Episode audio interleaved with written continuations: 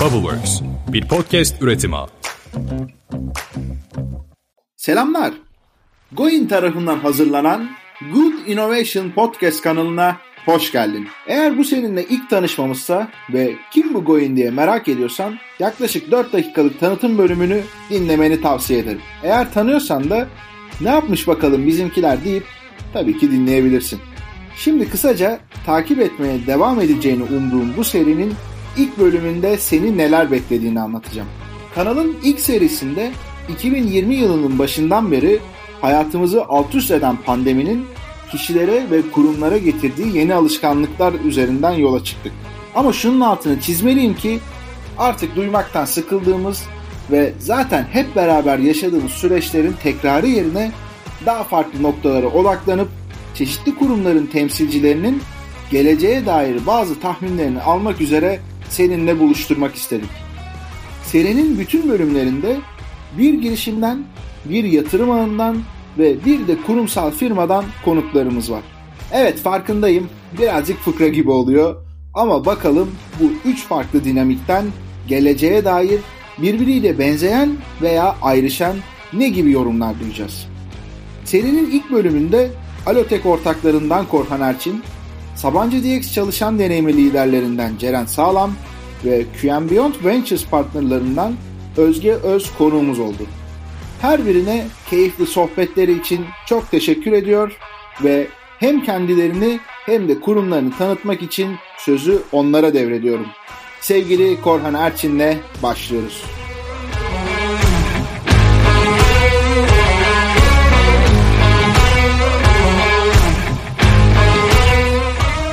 Özellikle bu dönemde belirtmenin önemli olduğunu düşünüyorum. 98 Boğaziçi Üniversitesi mezunuyum. Devamında yazılım kökenli olan Tepum, Veri Park gibi firmalarda satış ve üzerine yöneticilik olaraktan hem yurt dışına açılma süreçlerinde bulundum. Daha sonra 11 yılım yemek sepetinde geçti Nevzat'la birlikte. Satış tarafındaki süreçlerden sorumluydum. Hem yurt dışına açılma hem Türkiye tarafında elimden gelen desteği verdim bir ekip üyesi olarak. Devamında da yine affımı istedim. Şu anda da Alotek firmasında şirket ortağı ve Türkiye tarafından sorumlu satış proje ve İK'dan sorumlu GMI olarak çalışıyorum. Alotek olarak ne yapıyoruz? Alotek bulut B2B SaaS aslında business'ını temsil eden bir firma Türkiye'de. Yazılımı kiralama olarak sağlıyoruz. Herhangi bir kontak yönetimi yapan bir firma. Bunu chat olur, ses olur, bot olur, herhangi bir kanal olabilir. Fark etmez. Bizden kiralama olarak sağlayaraktan aylık kullandığı kadar ödeyerek devam ediyor. Şu anda da Türkiye'de bu konuda bulut servislerde lider konumdayız. Bizim edindiğimiz bilgiler dahilinde yaklaşık 500'ün üzerinde Türkiye'de müşterimiz var. Aynı zamanda Call Center Studio isimli yabancı bir markamız var. Cenk de şu an onun başında diğer ortam. Cenk de Call Center Studio markasıyla Alote'in yurt dışına açılış sürecini devam ettiriyor. Şu anda da onun üzerinde ülkede projemiz açılmış ve canlıya alınmış durumda. İdris de bütün arka plan yazılım ve mimariden sorumlu ortağımız. Üç ortak bir şekilde devam ediyoruz hayatımıza. Tabii. Ben Ceren Sağlam. Bir buçuk yıldır Sabancı DX'te çalışan deneyimi lideri olarak çalışıyorum. Benim hep böyle insanı anlama merakım vardı. Bununla birlikte de yolumu insan kaynakları mesleğinde buldum. Bu hikayemde yaklaşık 10 yıldır devam ediyor. 10 yıl önce Enersa'da başladı ve farklı sektörlerde devam etti. Psikolojiye çok meraklıyım. Aynı zamanda koçlukla da ilgileniyorum çalışan deneyimini iyileştirmek, insanın potansiyelini ortaya çıkarmasına destek olmak ve kültüre etki etmek sanırım benim büyük bir tutkum. Sabancı DX'de tam olarak bir kültür dönüşüm hikayesi içerisindeyiz. Kültür mühendisleri olarak çalışıyoruz diyebiliriz. Sabancı DX yeni neslin Sabancısı vizyonuyla yeni nesil teknolojilerle birlikte veri analitiği, dijitalleşme ve siber güvenlik alanlarında Sabancı topluluğuna kılavuzluk yapan, Türkiye'de farklı sektörlerde birçok firmanın dijitalleşmesine destek olan ve yönünü de globale çeviren yeni nesil bir teknoloji firması. Kültürel dönüşüm programlarımız ile birlikte çevik yönetim yaklaşımımız ve inovasyon odağımızda da çok dinamik bir yapıyı ve hızlıca büyüyoruz. Değerlerimiz olan tutku, cesaret, sürekli gelişim, katılım ve samimiyeti her adımda da yaşatmaya çalışıyoruz diye kısaca bahsetmiş olayım. Atakan selam. Teşekkürler öncelikle beni davet ettiğiniz için. Abi ben QM Beyond Ventures'da yani QNB Finans Bank'ın kurduğu kurumsal girişim sermayesi yatırım fonunda yönetici ortak olarak çalışıyorum. Biz erken aşama startuplara yatırımlar yapıyoruz. Bugüne kadar da 4 startup'a yatırım yaptık. Kurumsal girişim sermayesi yatırım fonunda aslında daha önce kurup yönettiğim QM hızlandırma programındaki ilk dönem girişimlerinden kassaya yatırım yapma fikri somutlaşınca kurmaya karar verdik. Ben daha öncesinde ING'de inovasyon merkezinde yöneticiydim. Ondan öncesinde de İş Bankası'ndaydım. Yine inovasyon ekibi olarak biz World Cup'ı kurduk ve açık inovasyona dair bir sürü işler yaptık. Dolayısıyla ben hep kurumsal tarafta startuplarla angajman yapan şanslı kişilerden biriydim. Benim kısa hikayem bu. Evet, artık herkes birbirini daha iyi tanıdığına göre devam edebiliriz diye düşünüyorum. Hepimizin bildiği gibi 2020'de pek çok yeni alışkanlık edindik ve farklı adaptasyonlar kazanmak zorunda kaldık. Bu yüzden konuklarımız da önümüzdeki yıllarda bu alışkanlıkların devam edip etmeyeceği ve iş dünyasına, girişimlere nasıl etkileri olacağını sorduk. Bence bir kısmını devam ettireceğiz. Nasıl yani? Örnek verecek olursam bu sene 2020 maalesef Covid sebebiyle daha önce de bazı yerlerde tekrarladığımız gibi şirket yöneticilerinin aslında DVD izlemekten Netflix'e geçtiği sene olarak tanımlıyorum ben. Yani bu şu demek iş hayatındaki kullandığı bir sürü yazılım, birçok yapı ve birçok farklı kullanım şeklini, alışkanlığını aslında değiştirerekten farklı mimarilere taşıyıp yeni gelen kuşağı kuşakladığı sene oldu maalesef. Bunu daha önce ve normal yapmaları gerekiyordu. Örnek veriyorum. Alotek'ten bahsedelim. Biz sonuçta çağrı merkezleri artı normal saha ekipleri dahil olmak üzere bir ses, yazılı iletişim ve bot servislerini sağlıyoruz. Ve daha önce bunu farklı bizim rakiplerimiz de on-prem dediğimiz gidip sunucuları çalıştırarak yapıyorlardı. Aman sunucu benim ofisimde olsun, aman data center bize ait olsun, aman benim ekibim erişsin baksın ve bunların aslında ne kadar büyük maliyetler olduğunu farkında değillerdi. Bunun bir sonraki çapı aman insanlar ofise gelsin, ofiste görmem lazım. Tabii ki fabrikaları ve zorunlu gidilmesi gereken yerleri hariç tutuyorum buna. Ama burada şu o anlaşıldı ki ya aslında ofise gelinmesi gerek yokmuş ve biz farklı yazılımlarla ve farklı mimarilerle bunu çözebiliyormuşuz. O yüzden yönetici olaraktan kafa yapısı açık ve ileriye dayanan insanlar yeni gelen nesli kucaklayaraktan bu yapıları blended dediğimiz yani iki gün ofis, üç gün ev, istediğin yer daha doğrusu şeklindeki modellerle tekrar edecekler ki biz buna sen de biliyorsun Ağustos ayında geçtik. ve biz daha radikal bir şey yaptık. Ofisi kapattık kalıcı olaraktan. Yani biz Covid'den bağımsız bir hareket yaptık. Ben bunun en azından startup, iyi business dediğimiz bütün sektörlerde kalıcı bir karar olacağına eminim. Biz de önce olaraktan herhalde öncüyüz tahmin ediyorum. Bu şekilde devam edeceğini düşünüyorum. Yani bir yerde firmalar da iş süreçlerini Spotify, Netflix tarzı bir yapıya taşıyacaklar. Nasıl müziği ve filmi oradan izliyorsa workflow management'lar, yok işte kredi onay süreçleri, yok çağrı merkezleri, help desk yazılımları hepsini bulutla taşıyaraktan sen istediğin yerden çalış. Ben senin çıktılarına bakacağım. Kaç saat çalıştığını, ofise kaç saat geldi bakmayacağım diyecek.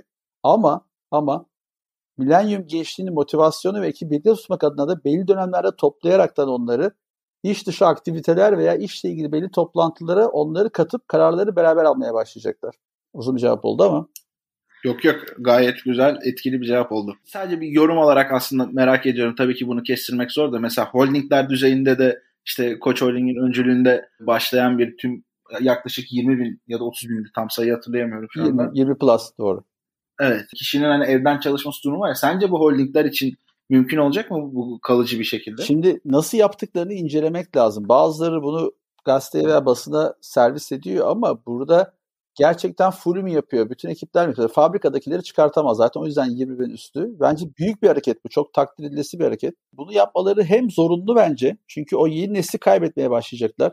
Artık holdingler, büyük gruplar çekici çalışma noktaları olmaktan çıkıyorlar. Yani gençler şuna uyandı. Ya 30 kişilik bir firmada ben startupta çalışırsam aslında daha çok şey öğreneceğim. Her şeyi yapıyor olacağım.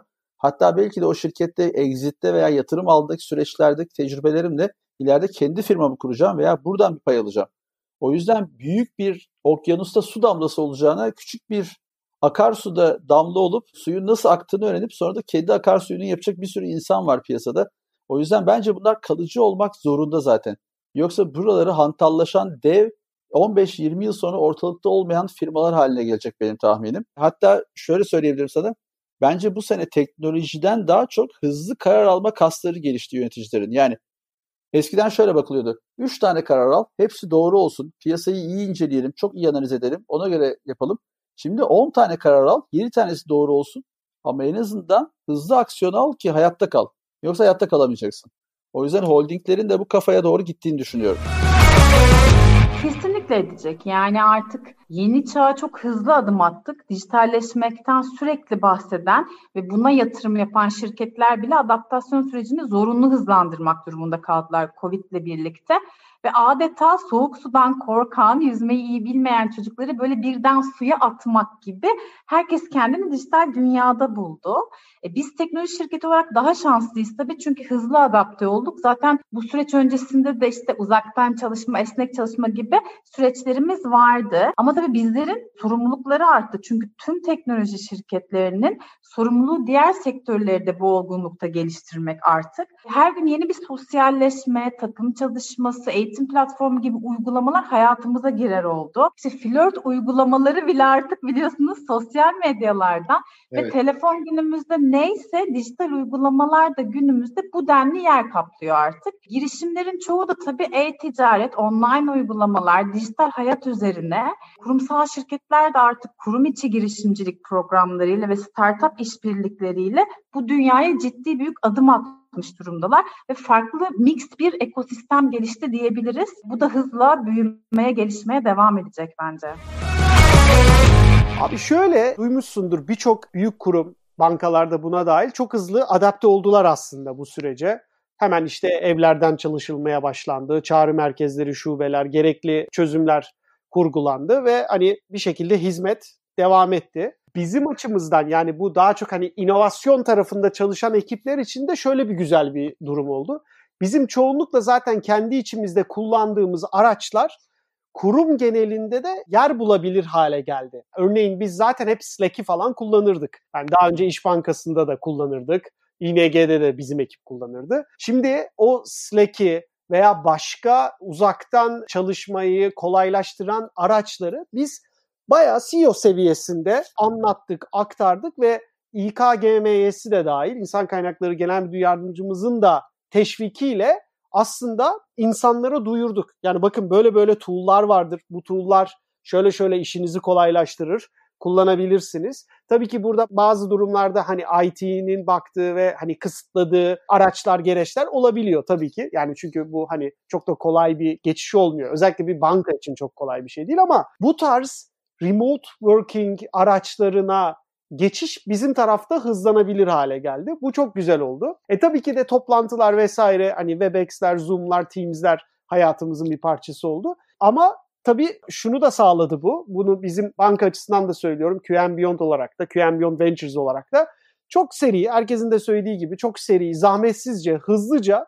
toplantılar planlanabilir hale geldi. Dolayısıyla bir günde maksimum 5 toplantı yapabiliyorken şimdi 8-9 toplantı yapabiliyorsun. Bu banka açısından baktığında da süper bir şey. QM Beyond açısından baktığında da süper bir şey. Bizim QM Beyond Ventures açısından baktığında da süper bir şey. Ben dünyanın herhangi bir yerindeki bir girişimciyle çok net ve çok hızlı bir şekilde telekonferans yapabiliyorum. Ve adam hani şunu da demiyor. Ya gelsene hani burada konuşsak ya bütün yatırımcılar uçuyor geliyor sen niye gelmiyorsun gibi bir noktada olmuyor.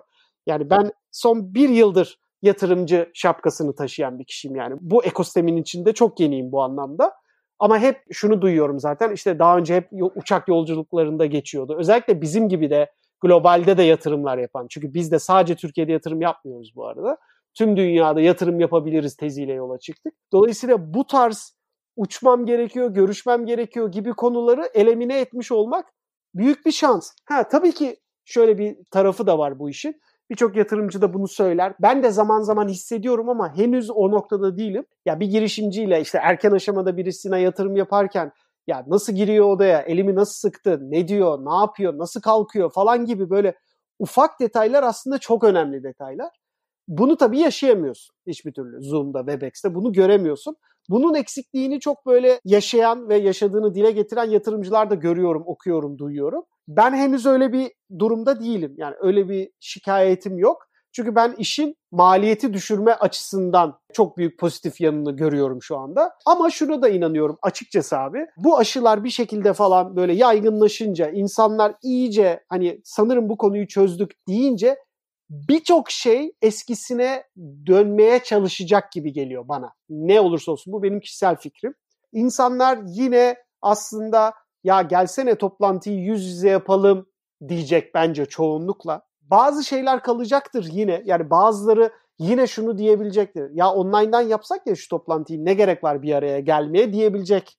Daha öncesinde hiç söyleyemeyeceğim bir teklif bu. Yeni dünyada bunu diyenler olacak ama ben bunu diyenlerin maalesef azınlıkta olacağını düşünüyorum. Bir böyle bir eskisi güzeldi, eskisi iyiydi gibi bir yöneliş, bir bakış açısı olacağını da düşünmüyor değilim. Ama dediğim gibi dijitalleşme, dijital tool'ların, işte araç gereçlerin kullanımı işte onlar bence kalacak. Biz de sıkça konuşuyoruz kendi içimizde. Hatta bununla ilgili bayağı kapsamlı workshoplar yapıyoruz. Yani Beyond Banking diye işte kendi içimizde ne olacak acaba? Covid'den sonra neler olacak acaba diye kendi içimizde çalışmalar yapıyoruz. Fikirler atıyoruz ortaya, tartışıyoruz. Bizim üst yönetimle tartışıyoruz. Bu anlamda banka olarak, QM Beyond Ventures olarak, QM Beyond olarak neler yapabiliriz bunu tartışıyoruz. Biz de açıkçası bu soruları şu anda şey yapıyoruz, tartışıyoruz. E hatta bugün işte iki tane toplantı vardı buna benzer bir konuyla ilgili.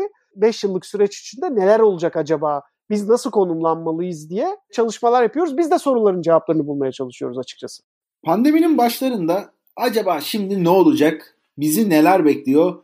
Nelere hızlıca adapte olmalıyız gibi konuları konuşuyorduk. Verilen cevaplara bakınca artık kurumlar bazında pandemi koşulları için bazı şeylerin oturduğunu görüyoruz. Örneğin yöneticilerin online araç kullanımına pozitif bakış açısı ve çalışma biçimlerinde son derece normalleşen mekan bağımsızlık gibi. Eskiden bir pazarlama aracı olarak karşımıza çıkabilen bazı konular şimdi hayatımızın göz ardı edilemeyecek gerçekleri haline dönüştü.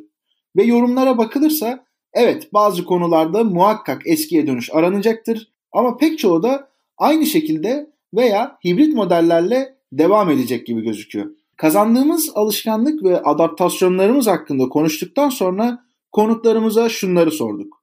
Sizce önümüzdeki yıllarda geçmişten farklı olarak bizi ne bekliyor? Önlem alınması veya dikkatli olunması gerektiğini öngördüğünüz konular varsa bizimle paylaşabilir misiniz? Yine iyi soru. Bence geleceğe doğru giderken birincisi iki tane şey var. Değiştirebileceğimiz şeyler var, değiştiremeyeceğimiz şeyler var. Değiştiremeyeceğimiz şeyler ne var? Bir, regülasyonlar, dünyanın regüla getirdiği, hükümetlerin getirdiği regülasyonlar. İkiz de Covid gibi sağlıkla ilgili pandemik sorunlar. Bunları değiştiremediğimizde hızlıca bunları özümseyip dünyadaki örneklere bakıp buna karşı en iyi reaksiyonlar alıp en iyi sonuçları üreten örnekleri bulup onu hemen şirketlerimizde, ailemizde, ortamımızda uygulamamız gerekiyor. Yani biz mesela en çok Alotek olarak da onu yapıyoruz. Hemen gidiyoruz. Yurt dışında bizim benzerimiz startuplar ve diğer trendlerde ne yapılıyor? Ve insanları nasıl motive etmişler, şirket çalışanları öncelikli olması nasıl aksiyona dökmüşler onları inceliyoruz. Sonra da hemen bunları şirketteki çalışanlarla paylaşıyoruz. En çok onların da hoşuna giden ve bizim de bütçemizin dahilinde olabilecek bütün opsiyonların hepsini yapıyoruz. O yüzden startuplar artık sadece iş odaklıyız, 7-24 çalışıyoruzdan çok benim değiştiremeyeceğim şeylere karşı çalışanları daha mutlu etmek için neyi hızlı yapmalıyım ve ne gibi örnekler var daha açık olması ve daha çok ama ve bunu da yapıyorlar bu arada. Yani birçok arkadaşım var. Hepsi benzer trendleri takip ediyor. Bir de startupların Endeavor, GBA veya farklı oluşumların dışında kendi aralarında da belli komiteler kurup bağımsız pazarlama, satış, insan kaynakları yönetimi, finansal yönetim gibi süreçlerde birlik olmak değil de daha çok bilgi paylaşaraktan maliyetlerini aşağı çekip bu tarz değişikliklere karşı beraber hareket edecek aksiyonları oluşturmaları gerekiyor. Biz şu an mesela pazarlamada 4-5 firma birleşerekten bilgi alışveriş yapıyoruz ayda bir. Diyoruz ki tamam Covid'de bak bu adamlar B2B'de şöyle bir model izlemiş. Sen de yap. Hepimiz yapıyoruz. Hepimiz birbirimizden farklı şekillerde öğreniyoruz ve bir ay sonra hepimize en iyi çalışan modeli herkes uygulamaya başlıyor. Bence daha yakın iletişim, daha çalışanları sahiplenen modeller startuplarda daha moda ve önde olacak. 2021, 22, 23 her ne olursa olsun artık uzaktan çalışma, farklı lokasyonlardan çalışma, hatta yer değiştirerek çalışma, uzaktan demeyelim. Mesela Alotek, Alotek'te şu an bizim bir sitemiz var. Ben neredeysem alotekorada.com. Bu sitede çalışanların fotoğrafları ve nereden çalıştığı harita üzerinde işaretli. 34 farklı ilde çalışan var. O yüzden artık yeteneğin İstanbul'da, İzmir'de, San Francisco'da olmasına gerek yok. Yani firmalar yeteneğin ayağına gidiyor olacaklar. Bunu benimseyen insan kaynakları genel müdür ve üst yönetimler de bir sonraki seviyede kazanan firmalar olacak diye düşünüyorum. Bu arada o paylaşımları LinkedIn'de de yapıyorsunuz. Görüyorum hakikaten çok güzel. Fethiye'den, işte İzmir'den veya Anadolu'da böyle herhangi bir şehirden. Evet evet. İstanbul'da arkada güzel bir manzarayla falan. Evet evet. Hakikaten güzel yani. Abi çok çok farklı bir şey oldu ya Atakan anlatamam sana yani. Abi son 10 işe alımımızın 5'i Isparta, Köyceğiz, Ankara, Ankara, diğeri de galiba Antalya olması lazım. Yani abi yeteneğin ayağına gitmek o kadar motive edici ve mutlu edici bir şey ki. Kesinlikle. Çocuk diyor ki abi ben burada köyde yaşıyordum iş bulamıyordum. E tamam gel çalış bize diyorsun inanamıyor herif. İstanbul'a gelmem lazım diyor. Hayır gelmeye gerek yok diyorum. Sen oradan çalışacaksın. Ama eğitim nasıl olacak? Bak bizim böyle modelimiz var. Öğreniyor, yapıyor ve 3 ay sonra şey diye bahsediyor etrafta. Abi inanılmaz bir şey. Ben ailemin yanında kalıyorum. Finansal bir avantajım var. Artı memleketimdeyim. Öbür haftada teyzesini görmeye gidiyor. Oradan çalışıyor. Yani insanların daha mutlu olmasını olanak verirsen onlar da sana daha bağlı ve daha üretken oluyorlar. Bence kazan kazanı getirmeye çalışıyoruz elimizden gelince ama daha öğreneceğimiz çok şey var. Evet evet biz başlarda yani pandeminin başlarında yaptığımız bu remote working acaba nasıl olacak diye iyi kötü çirkin yanları remote work hatırlı. Evet evet çok iyi seriydi. Çok iyi seriydi. Ağzınıza teşekkür ederiz. Ata, ata filan var yanlış hatırlamıyorsam. Aynen aynen. Orada bazı şeylerde şu konu vardı. Ya acaba çalışanlara hani güvenebilecek miyiz? Daha doğrusu firmalar çalışanlarına güvenebilecek mi? Takibini yapabilecek mi falan diye. Görünen o ki zaten bu böyle bir soru işaretini yaşayan pek çok firma bu soru işaretini yenmiş durumda ve çalışanlara da baktığın zaman yani çevremizden de görüyoruz yani. Birazcık kendi içinde iç disiplini olan kişiler ve firmayla da iletişimi iyi olan işte senin dediğin gibi o motivasyonu yakalamış olan kişiler zaten daha da fazla çalışıyor yani şu anda öyle de bir durum var. Aynen aynen. Ya daha fazla çalışması kendi isteğiyle ama bize mesela kimseyi zorlamadık. Ama gayet mutlu mesut gidiyoruz. Yani bence güzel bir gelecek bekliyor. ilginç bir dönem bekliyor. Şu anki kültür ve çalışma modeli tamamen değişecek. Yakında plazaların yarısı boş kalırsa çok şaşırmayalım. Şaşırmamak lazım. Aynen öyle. Kesinlikle katılıyorum. Muhakkak tabii. Yani şöyle günlük hayatımız çok ciddi oranda değişecek. Günlük hayatımızda, iş hayatımızda artık iç içe girdi.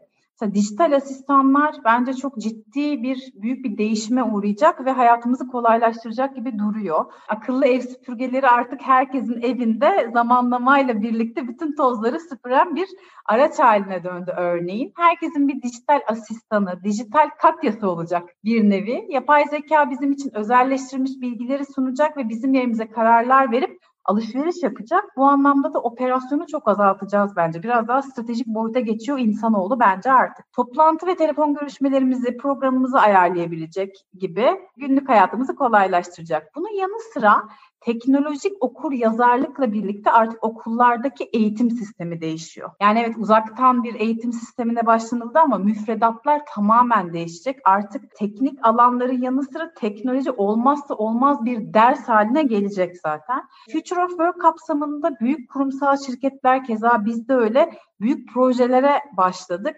Burada uzaktan çalışma hibrit modellerle devam edecek. Ofisler artık kapanmaya başladı. Ortak ofisler kullanılmaya başladı. Ve iş hayatında zaman mekan kavramı artık kalmayacak. Ülkeler arası, şehirler arası çalışan exchange programları yaygınlaşacak. Bu dönemde de yaptığımız gibi yoğun olarak well-being konusu çok ön plana çıkıyor. Hem mental hem de fiziksel sağlık daha bütünsel yönetilecek. Çalışan deneyimi dediğimiz o bütün süreçler artık çalışan yaşam deneyimine dönüşecek. Uzaktan çalışmanın avantajları olduğu gibi Tabii dezavantajları da var. Yani özellikle sosyalleşme ihtiyacı ve çalışanların birbirini yakından tanıma ihtiyacı bu dönem çok ön plana çıkıyor. Ne kadar uzaktan etkinlik, aktivite yapsak da biz de çok, çok yoğun Sabancı DX'e bu dönemde yaptık ama insanız. Gerçekten dokunmak, göz göze bakmak, konuları içselleştirmek, birbirimizi yakından tanımak ve sosyalleşmek istiyoruz. Yani bir hava alalım diye kampüste çıkıp kahve içtiğimizde bile o işi çözdüğümüz verimlilik bambaşka olabiliyor biliyorsunuz. Online iletişim bu anlamda biraz yapay kalıyor. E diğer taraftan dijital çalışmayla daha fazla yoğun bir iş planı yürütmeye başladık. Yani yemeği bile bilgisayar başında yer olduk. İşte bir kamerayı kapatayım, sesim çıkmasın hızlıca yemek yiyeyim. Evde anne babalarımız var. Onlar çocuklarıyla yapışık toplantı yapmak durumunda kalıyorlar. Kedi sahiplerimizin bir bakıyoruz klavyeden kedi geçerken dur yavrum bir çekil yavrum diye böyle gerçekten toplantı yönetmek bile zor oldu. Sağlıklı aralar veremiyoruz. Buna alışmak ciddi anlamda tükenmişlik hissine yol açabilir uzun vadede. Bunu ara ara yaşıyoruz da. Burada dengemizi bulmak önemli bence. Biz de içeride birçok psikosohbetler, pedagog, diyetisyen, fiziksel böyle birçok anlamda well-being etkinlikleri yapıyoruz ama burada uzun vadede önlemler almamız, sürdürülebilir programları çalışan deneyim olarak yönetmemiz çok önemli. Çünkü en önemli sermayemiz hem sağlığımız hem psikolojimiz de. Bu dönem herkes evde oldukça karantinalarla birlikte psikolojisi çok ciddi zorlandı. Ee, ve hani psikoloji yerinde olmadığında yaratıcılık, inovasyon, hedefler, strateji bambaşka bir noktada kalıyor. O yüzden biz de yani hem psikolojimizi hem her şirket çalışanı için bunları düşünme noktasında çalışan deneyimi ekipleri olarak çok daha sorumluluk içerisindeyiz bu dönemde. Yani insan kaynakları profesyonellerine bir hayli ekstra iş düşüyor olduğunu ve belki de daha önce deneyimlenmemiş olan çeşitli önlemler almak zorunda kalacaklarını söyleyebiliriz burada. Yani şey oldu bu dönem gerçekten kendinizi düşünmeden bu konuyu içselleştirip en hızlı adaptasyonu kendiniz yaşayıp da çalışanlara bu deneyimi yaşatmanız evet. gerekiyor. Çalışan deneyimi insan kaynaklarındaki arkadaşlarım eminim böyle çok yoğun bir gündemde çalıştılar. O yüzden de onları tebrik etmek gerekiyor bu dönem için bence. Kesinlikle buradan da biz de tebriklerimizi sunmuş olalım o zaman. Teşekkür ederim. bir sürü konuya bakıyoruz. Yani şu anda bayağı daldan dala atlıyoruz kendi içimizde. Sağlığa bile bakıyoruz. İşte ne bileyim eğitime bile bakıyoruz. Yani eğitim nasıl değişir, sağlık nasıl değişir? Buradan biz nasıl bir rol çıkarırız kendimize? QNB Finans Bank, QNB Beyond ve QNB Beyond Ventures olarak. Önlem bazında bir şey açıkçası hani önlem olarak bir şey konuşmuyoruz çok. Biz daha çok fırsat ve bizim banka olarak, fon olarak işte hızlandırma programı veya inovasyon merkezi olarak nasıl bir katkı yapabiliriz bu yeni dünyaya? Bunları konuşuyoruz. Belki seninle şu çekimi işte ne bileyim bir 3 ay sonra 4 ay sonra yapsak sana hani bak şu şu şu temalarda şu şu şu alanlar bizim önemli gördüğümüz alanlardır diyebilirim. Ama şu anda hakikaten şeyin içindeyiz. Yani o tam o çalışmanın içindeyiz. Bayağı geniş katılımlı. Bizim QMBO zaten 20-25 kişi. Diğer birimlerden de arkadaşlar sağ olsunlar katıldı. Baya böyle uzun soluklu bir brainstorming çalışması içerisindeyiz. Çıktıları 2-3 aya netleşmiş olur. Biz o zaman bir 4 ay sonra seni yine bir konuk olarak alalım. Eyvallah abi, eyvallah. Tamamdır abi. Bu çıktılar bizim yatırım tezimize de yani QM Beyond Ventures olarak yatırım tezimize de önemli bir katkı yapacak. Çünkü buraları fırsat olarak görüyoruz, buralarda eksik olduğumuzu düşünüyoruz, buraları tamamlayabileceğimizi düşünüyoruz deyip fonumuzu da ona göre o alanlara daha odaklı hale getirebileceğiz gibi gözüküyor. Siz pandemi döneminde de mesela yanlış hatırlamıyorsam Pisano'ya Temmuz ayı gibi yatırımınız olmuştu. Yok Temmuz ayı gibi olanlar Kolay B ve İKAS Temmuz Ağustos aslında. Pisano'ya Kasım'dı sanırım yatırımı bitirmemiz. Tabii ki görüşmeler daha önce başlamıştı. Ama evet pandemi döneminde yaptık bu yatırımları. Pandemi döneminde 3 tane yatırım yaptınız yani öyle değil mi? Evet abi. Evet aynen öyle. İlk başta şöyle çekincelerimiz de olmuştu da acaba bu pandemi dönemi pek çok girişimci de aslında bundan çekiniyordu.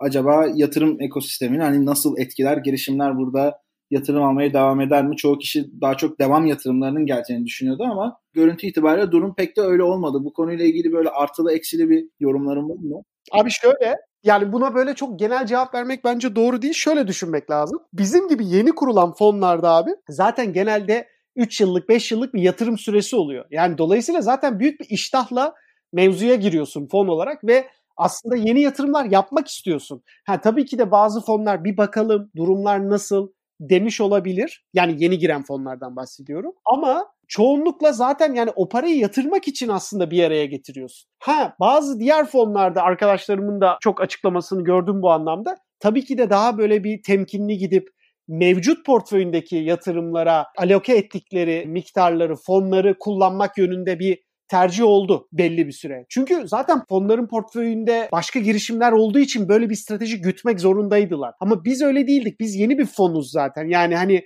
biz kassa ile başladık bu yolculuğa. Sonrasında 3 yatırım daha yaptık. Ha, bir kısmı pandemiye denk geldi. Yani işlemin kapanması aslında biraz pandemiye denk geldi diyeyim. Ama işte dediğim gibi bu ekiplerle tanışıklığımız, bu ekiplere olan değerlendirmelerimiz pandemiden önce başlamıştı abi. Dolayısıyla yani fonun kendi hayat çizgisi içerisinde nerede olduğuyla çok ilgili.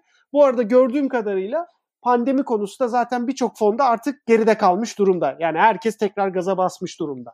Evet ben de aslında tam konuyu oraya getirecektim. Sen aslında kısmen cevap vermiş oldun. Şu anda tamamen pandemi döneminde tanışıp da yatırım görüşmelerine devam ettiğiniz girişimler var mı diye soracaktım. Daha öncesinde hiçbir tanışıklığınızın olmadı. Gerçi ekosistemde bayağıdır içindesin. Çok da böyle fazla tanımadığı kişi olma ihtimali de biraz zayıf ama. Ya tabii elimden geldiğince şimdi bizim önemli bir avantajımız hızlandırma programımız da var. Dolayısıyla bize ciddi inbound da geliyor. Yani ben hakikaten o benim en büyük güçlerimden biri QM Beyond Ventures olarak. Ama unutma ki dediğim gibi biz globalde de yatırım yapmaya niyetli bir fonuz. Dolayısıyla yeni tanıştığım ekipler oldu bu dönemde çokça. Hiç daha önceden tanımadığım. Bunlar çoğunlukla globaldeki startuplar. Henüz böyle bayağı ciddi ciddi bakıyoruz diyebileceğimiz noktada değiller ama bakıyoruz abi. Bakmaya devam ediyoruz. Ama işte dediğim gibi yatırım işi böyle hani bir kere tanıştık ha tamam hemen yatırım yapalım pek pek öyle çalışmıyor sistem. Biraz böyle bir hani bu o ilişkiyi bir süre gelen bir ilişki, süre gelen bir nasıl diyeyim değerlendirme süreci sonunda o kararı vermek daha kolay oluyor abi.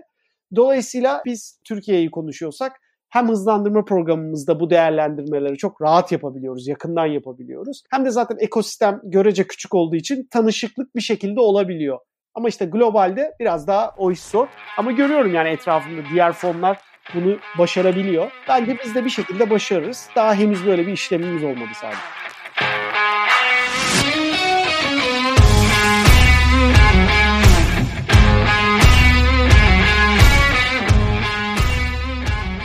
...2020'de yaşadıklarımızdan yola çıkarak... ...pandemi sonrasında... ...özellikle iş hayatında... ...bizi nelerin beklediğine dair... ...alanında profesyonel konuklarımızla sohbet ettiğimiz serimizin ilk bölümünün sonuna geldik.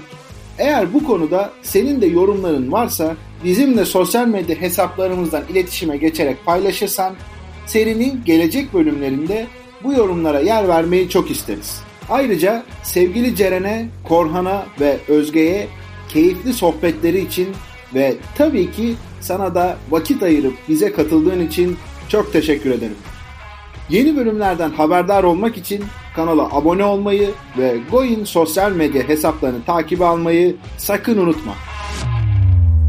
Sağ ol Takan, sen sağ ol. Podcast'teki en büyük sıkıntı işte bazen şey olabiliyor. Çok dağınık cevaplar alabiliyoruz. Seninkiler çok derli toplu oldu. Bunun için de ayrıca teşekkür ediyorum. Soruları sorandan ötürü. Ben teşekkür ederim. Kendinize iyi bakın. Sağlıklı günlerde görüşmek üzere. Ben teşekkür ederim abi. Başarılar, sevgiler.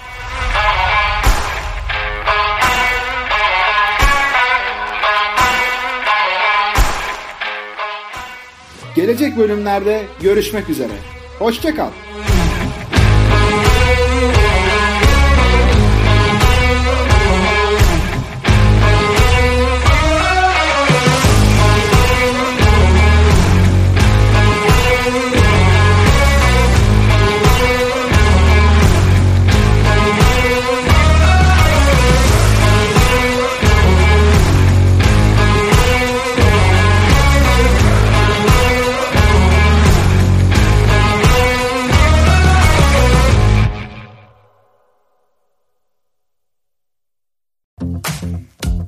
Bubbleworks, bir podcast üretimi.